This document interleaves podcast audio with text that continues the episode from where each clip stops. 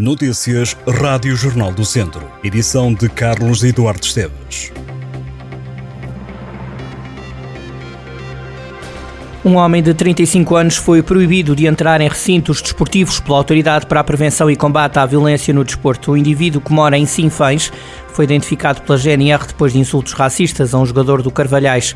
Tudo aconteceu no jogo entre o Carvalhais e o Piens na primeira jornada da fase de subida à divisão de honra da Associação de Futebol de Viseu. Em comunicado, a Autoridade para a Prevenção e Combate à Violência no Desporto aplaude a rápida atuação da GNR e a colaboração da Força da Autoridade para que o adepto suspeito tenha sido notificado da medida cautelar decretada pelo organismo. O adepto fica impedido de entrar em estádios ou pavilhões desportivos até que o processo de contraordenação termine.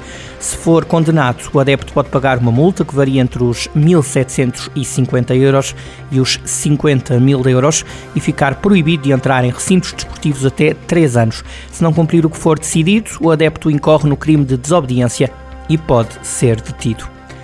No futebol jogado na segunda liga, o Tondela ganhou ao Mafra por 3-1 na jornada 22 do campeonato. Um golo de Roberto aos 20 minutos deu vantagem aos Oriverdes. O Mafra chegou ao empate na segunda parte, aos 60 minutos. O Tondela voltou para a frente do marcador com dois golos em dois minutos. Farias e Rui Gomes marcaram. Com este resultado, com a vitória em Mafra, o Tondela, que vinha de quatro empates seguidos, passa a somar 34 pontos e está em sexto lugar da segunda liga. Já o Académico de Viseu continua sem perder, mas não foi além de um empate frente ao Oliveirense a dois golos. Os academistas estiveram em desvantagem no marcador, alinharam com menos um jogador durante quase toda a segunda parte. São agora 10 os jogos que o Académico leva sem perder.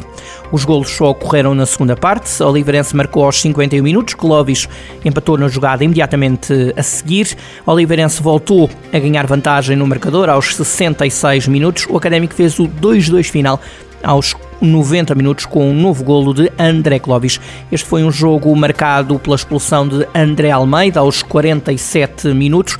O defesa do Académico viu vermelho direto. Académico que tem agora um jogo em atraso, vai cumprir esta quarta-feira esse jogo na visita a Santa Maria da Feira para defrontar o Feirense. A equipa de Jorge Simão tem 31 pontos à passagem da jornada 22. Na divisão de honra ninguém se deu pontos no topo da classificação. Sinfães, Oliveira de Frades e Rezende ganharam na jornada 21. O Sinfãs recebeu e venceu o Paivense, último classificado por 3-0. O Clube do Norte do Distrito mantém-se em primeiro lugar com 53 pontos, mais 2 do que o Oliveira de Frades e 5 em relação ao Rezende. Os três clubes jogaram em casa e somaram 3 pontos, mantém assim distâncias.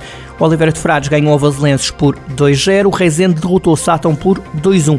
Na ronda 21 da divisão de honra, destaque para a vitória do Nelas em Vilmoinhos frente ao Lusitano por 2-0. Conferimos os resultados. Jornada 21, Oliveira de Frades 2, Vaselenses 0, na Espreira 3, Valdaçores 1.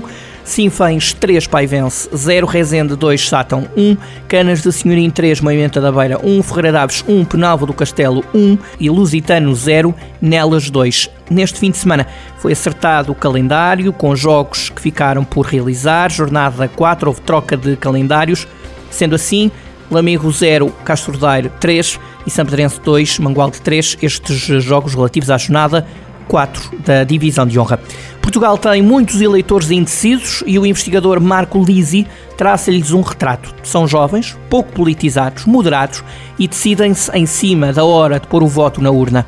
Em declarações à agência Luz, o professor de Ciência Política do Departamento de Estudos Políticos da Faculdade de Ciências Sociais e Humanas da Universidade Nova de Lisboa define o indeciso como um eleitor que normalmente não se interessa muito pela política e que só procura informações durante a campanha eleitoral. A sondagem das sondagens da Rádio Renascença, que junto aos estudos de opinião interpreta tendências de todas as sondagens publicadas nos últimos anos, indicava mais de 15% indecisos para as eleições de março. Daí a importância que, diz Marco Lisi, as campanhas eleitorais e as sondagens têm para estes eleitores com menos bases, menos predisposição política do ponto de vista ideológico e partidário.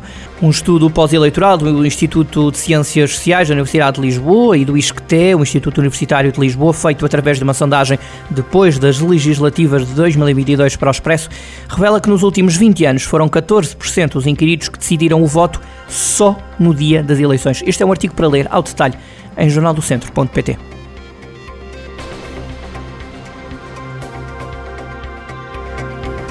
Estas e outras notícias em jornaldocentro.pt.